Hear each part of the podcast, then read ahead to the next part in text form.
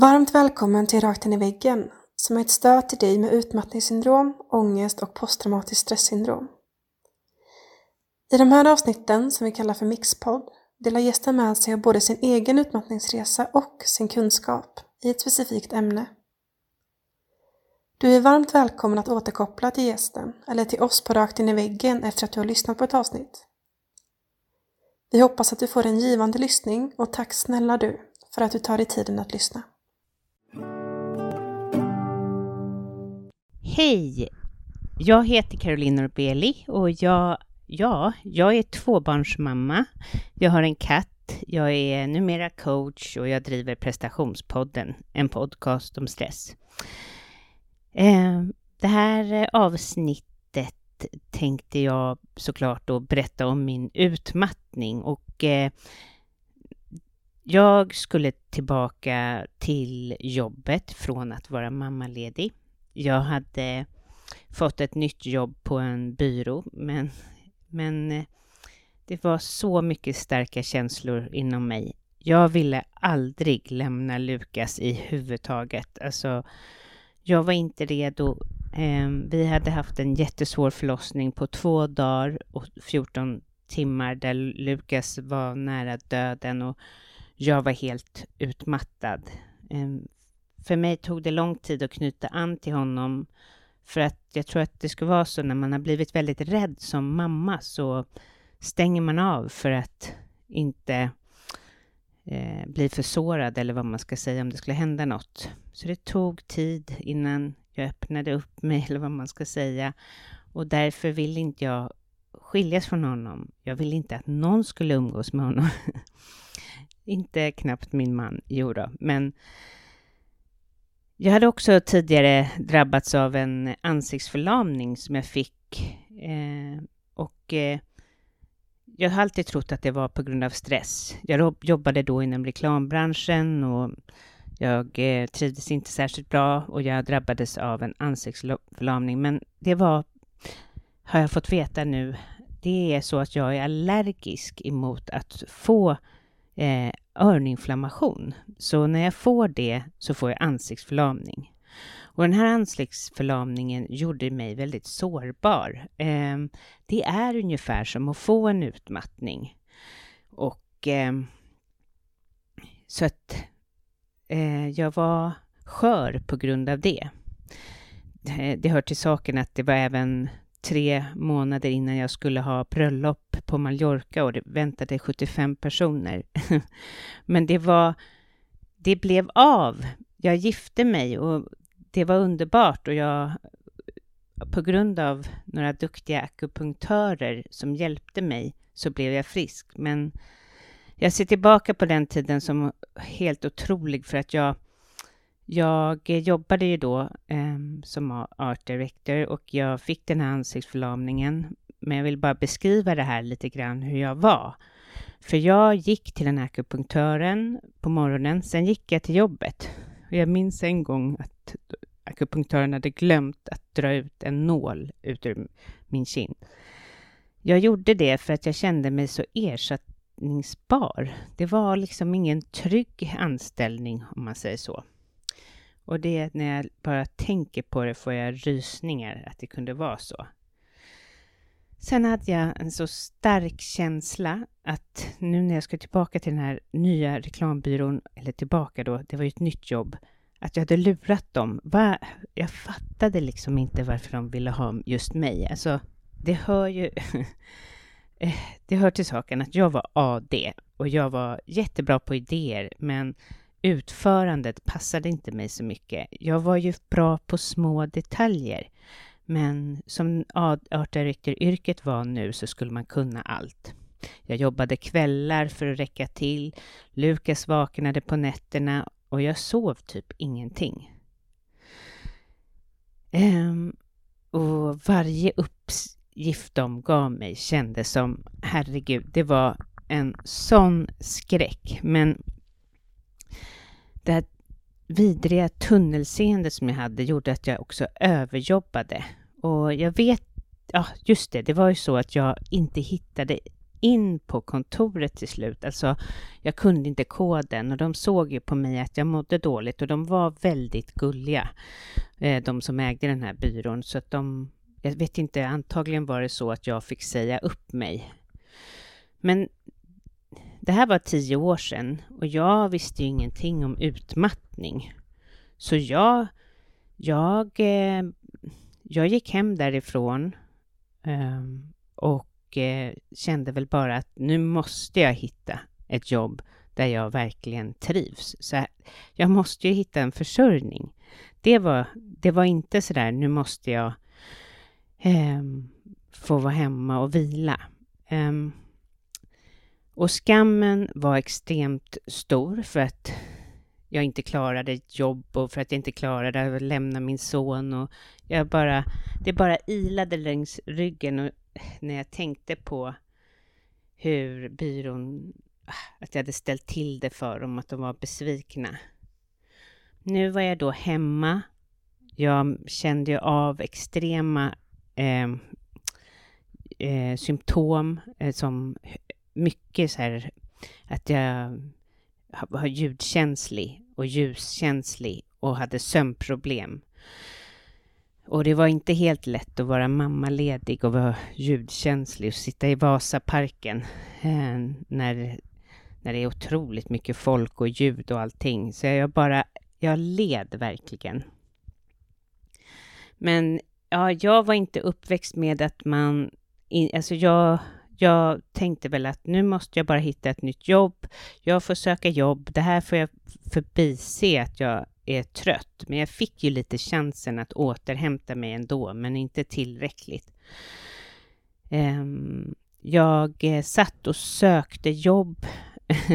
Högt och lågt. Jag var till och med på någon byrå en stund. Men sa upp mig väldigt snabbt därifrån. Där jag alltså jobbade som säljare. Där de hade ett monster som de ställde bakom. De som sålde sämst. Ja, jag var nog inte där mer än några veckor. Men det var verkligen så förvirrad jag var. Jag vågade inte riktigt titta inåt. Vad det var jag verkligen ville.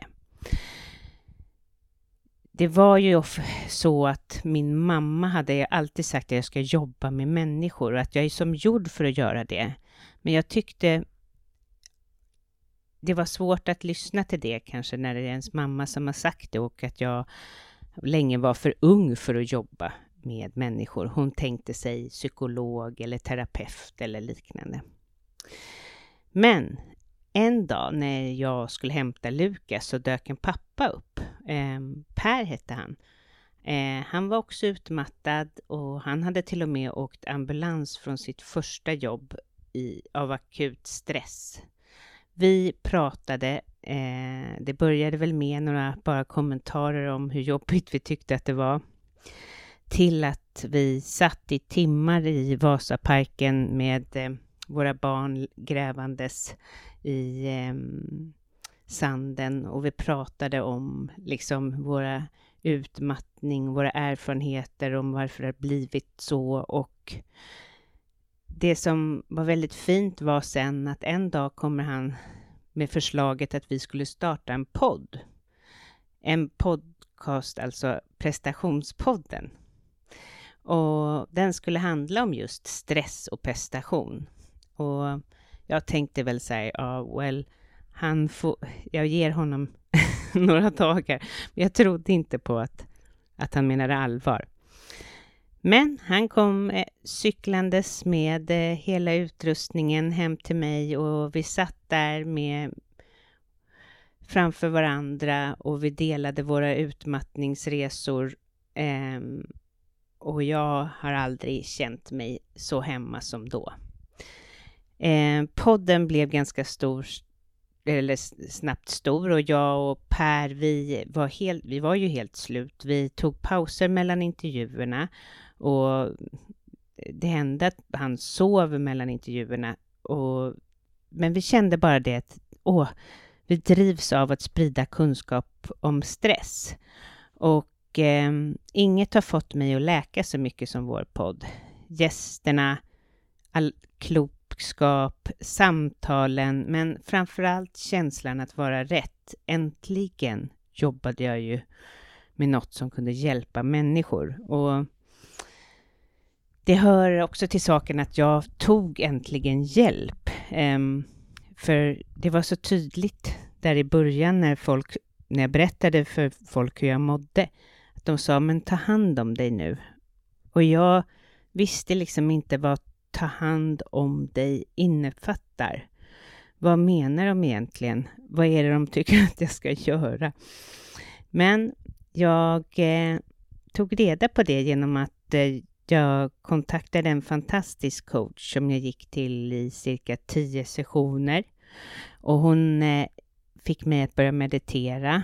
Hon speglade mig fantastiskt. Hon gav mig tid att spendera med lilla jag. Den här lilla personen inom mig som skriker lite väl högt när den blir rädd. Eller som behöver kanske lite mer tid än vad jag hade gett den tidigare. Och det var inte bara det, utan hon ville att jag skulle rensa mitt hem och rensa bland vänner. Och jag gjorde det hon sa. Och till slut så stod jag emellan att jag skulle få jobb som säljare på en webbyrå till att börja plugga till coach.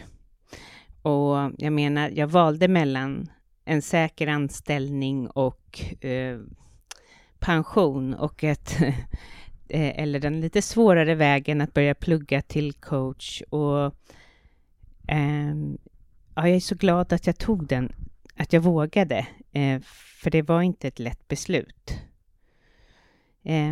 Och jag skulle bara säga att vara på rätt plats i livet är ju inte heller ett kvitto på att man inte mattar ut sig. Utan det gör en lyckligare och det underlättar. Men alltså jag måste vara extremt försiktig med mig själv. Jag arbetar lagom och tar pauser och tankar energi efter kunder. Och jag måste säga att jag behandlar mig själv verkligen med en annan omsorg nu. Allt skedde inte efter jag hade gått till den där coachen, utan det har successivt verkligen satt sig. Jag vet inte om det är allt mitt yogande, alltså alla intervjuer jag har gjort, eller kan det vara att jag har mognat? Jag vet inte. Men ibland tänker jag så här, men gud, skulle jag vilja gå tillbaka i tiden och bara guida bort mig själv från reklambranschen, du vet, när jag skickade in min ansökan till Forsbergs. Men i samma sekund när jag säger det så känner jag att jag behövde ju den här resan.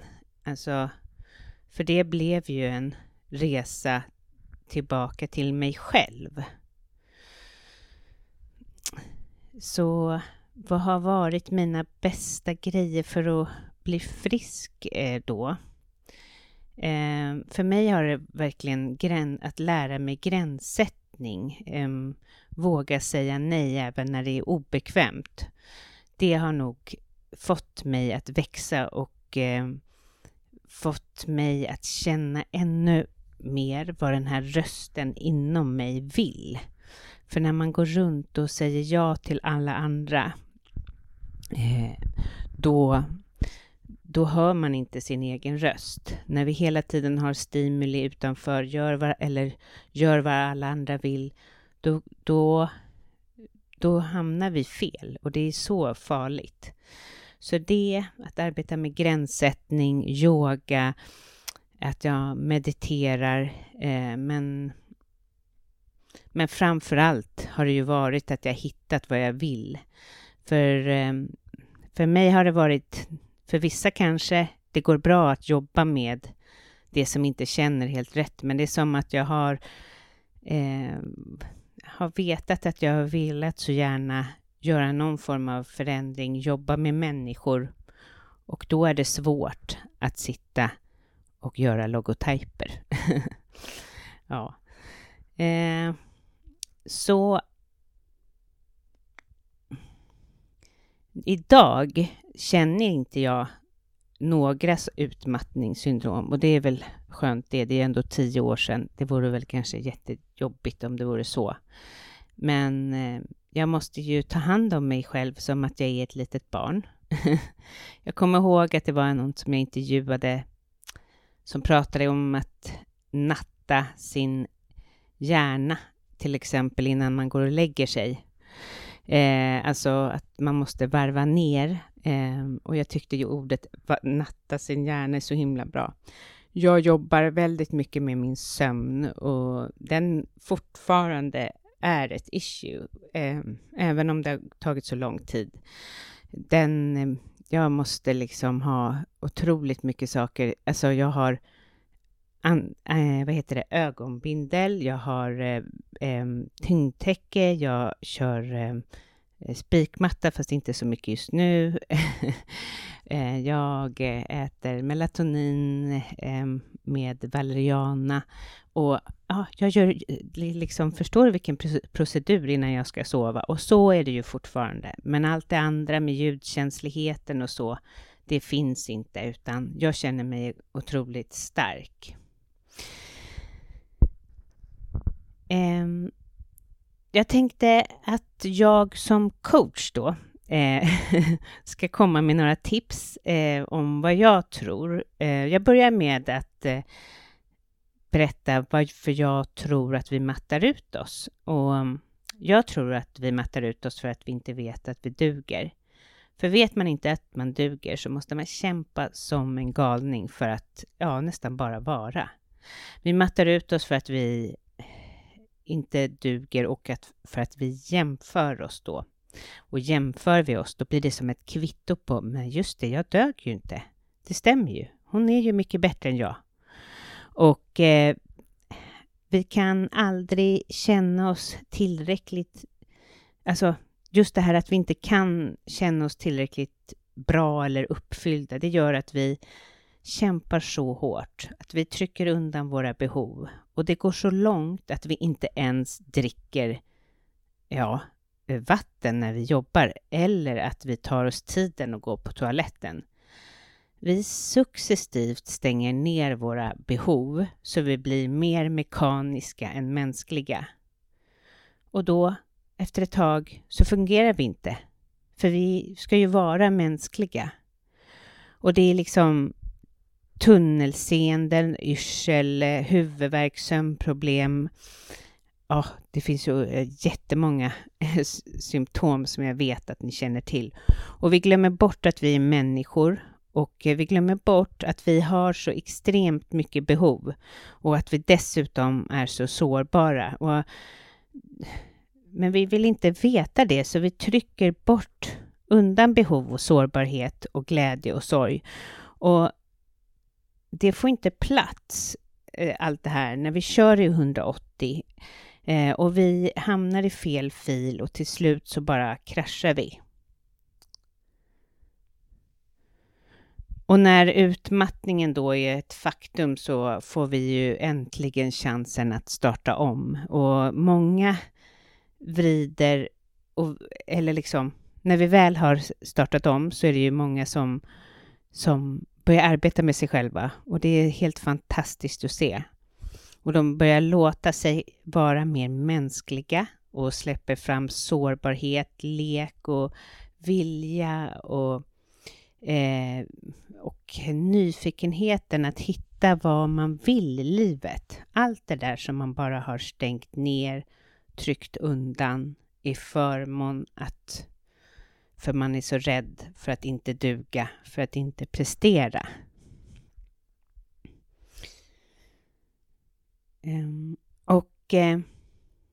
Men då tänker jag så här, okej, vad kan man göra då man har mattat ut sig för att må bättre? Och det är ju ett gediget arbete om man har mattat ut sig och behöver ta sig tillbaka. Om man vill göra det på rätt sätt. Och det handlar om att börja med att ta reda på vad går din energi åt? Vad tar din energi och vad ger för energi? Och ofta så vet inte personer som har mattat ut sig vad som ger energi. Utan det blir en liten resa i sig att ta reda på vad är det som ger. De vet vad som tar. Det kan vara subtilt, det kan vara icke synligt. Det behöver inte vara så. Vad tar energi? Det kan ju vara en person, en på jobbet, uppgifter eller känslor, allt möjligt. Men det är otroligt viktigt att börja med. Sen någonting som jag ser är väldigt hjälpsamt är ju också att börja se över om man lever i värderad riktning. Alltså, lever du efter ditt hjärta? Lever du efter dina värderingar? Det skulle någon ha frågat mig när jag sökte in på Forsbergs. Men det gjorde ingen. En stor bov till vår stress är glappet mellan att leva i värderad riktning och inte göra det. Och dessutom lever vi inte... eller dessutom... Eftersom vi inte lever efter våra hjärtan så är det lätt att vi tar på oss för mycket för att kompensera det. Och det skapar extremt stor stress. Ja, sen det här jag var inne på innan. Vi behöver se över våra behov. Ja, vi har extremt mycket behov, men vi vill inte riktigt acceptera det. Så vi stänger ner och vi sätter prestationen framför behov. Och då kan man ju enkelt börja tänka, ställa sig frågan vad har man för behov som man trycker bort. Och det kan ju vara i ett större sammanhang, någonting man kanske trycker bort att man behöver mer kärlek i sin relation. Men om man börjar se till de mer basala behoven som vatten, sömn, träning och börjar tillgodose. Om man börjar jobba med dem så kommer man sen få mer plats till att börja undersöka huruvida de här behoven som är lite svårare att se som ändå är nog så viktiga. Och sen så tänker jag att det är extremt viktigt att lära oss hantera våra tankar.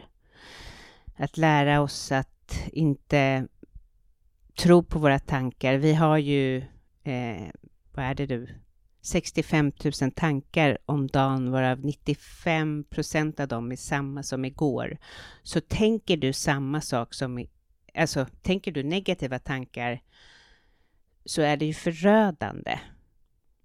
Och vi behöver liksom börja hantera vår inre kritiker. Och det jag har sett som är väldigt hjälpsamt är, alltså ni vet förresten den här inre kritiken, den här som säger att du inte duger, att du aldrig kommer bli frisk från din utmattning, att du inte är bra nu, det är inte konstigt att du är utmattad, alla de här knäppa sakerna. Men när man bemöter sig själv med värme, att inte trycka undan de hårda orden. Inte heller låta dig fästa vid dem såklart. Men att ge dig själv värme. För du behöver det när det är en sån arg röst som pågår inuti. Men herregud, något som är superviktigt är ju också att våga släppa fram skammen. Och den måste jag bara ge cred till den här podden, för att jag tänker att alla dessa människor som har fått ställa upp och berätta om just vad som har varit skamfyllt för dem. Och det är ju ändå helt otroligt vilken hjälp det måste ha varit för dem att få öppna upp sig inför så många. Och kanske med en skam som de inte har sagt till någon. Man behöver ju inte gå ut i en podd förstås.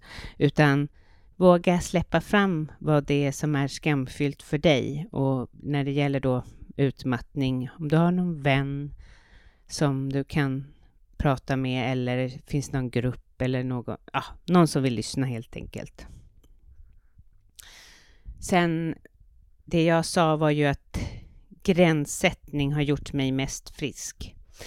Jag kommer ihåg det så väl att det var en kompis som sa, när hon frågade om vi skulle hitta på något, så sa jag nej. Och då sa hon, jag älskar när du säger nej. Och det var för att jag aldrig sa nej. Det fanns en sån tid innan jag började jobba med gränssättning. Och när vi alltid säger ja till allt, när vi inte tar vår naturliga plats, vi står inte längre i vår energi som jag brukar säga, utan vi trycks bort undan för att vi bara går med på allting hela tiden, då blir det jättejobbigt. Då börjar vi krympa som människor. Och du får inte dina behov tillfredsställdas. Alltså det är enormt viktigt. I det lilla, börja säga nej.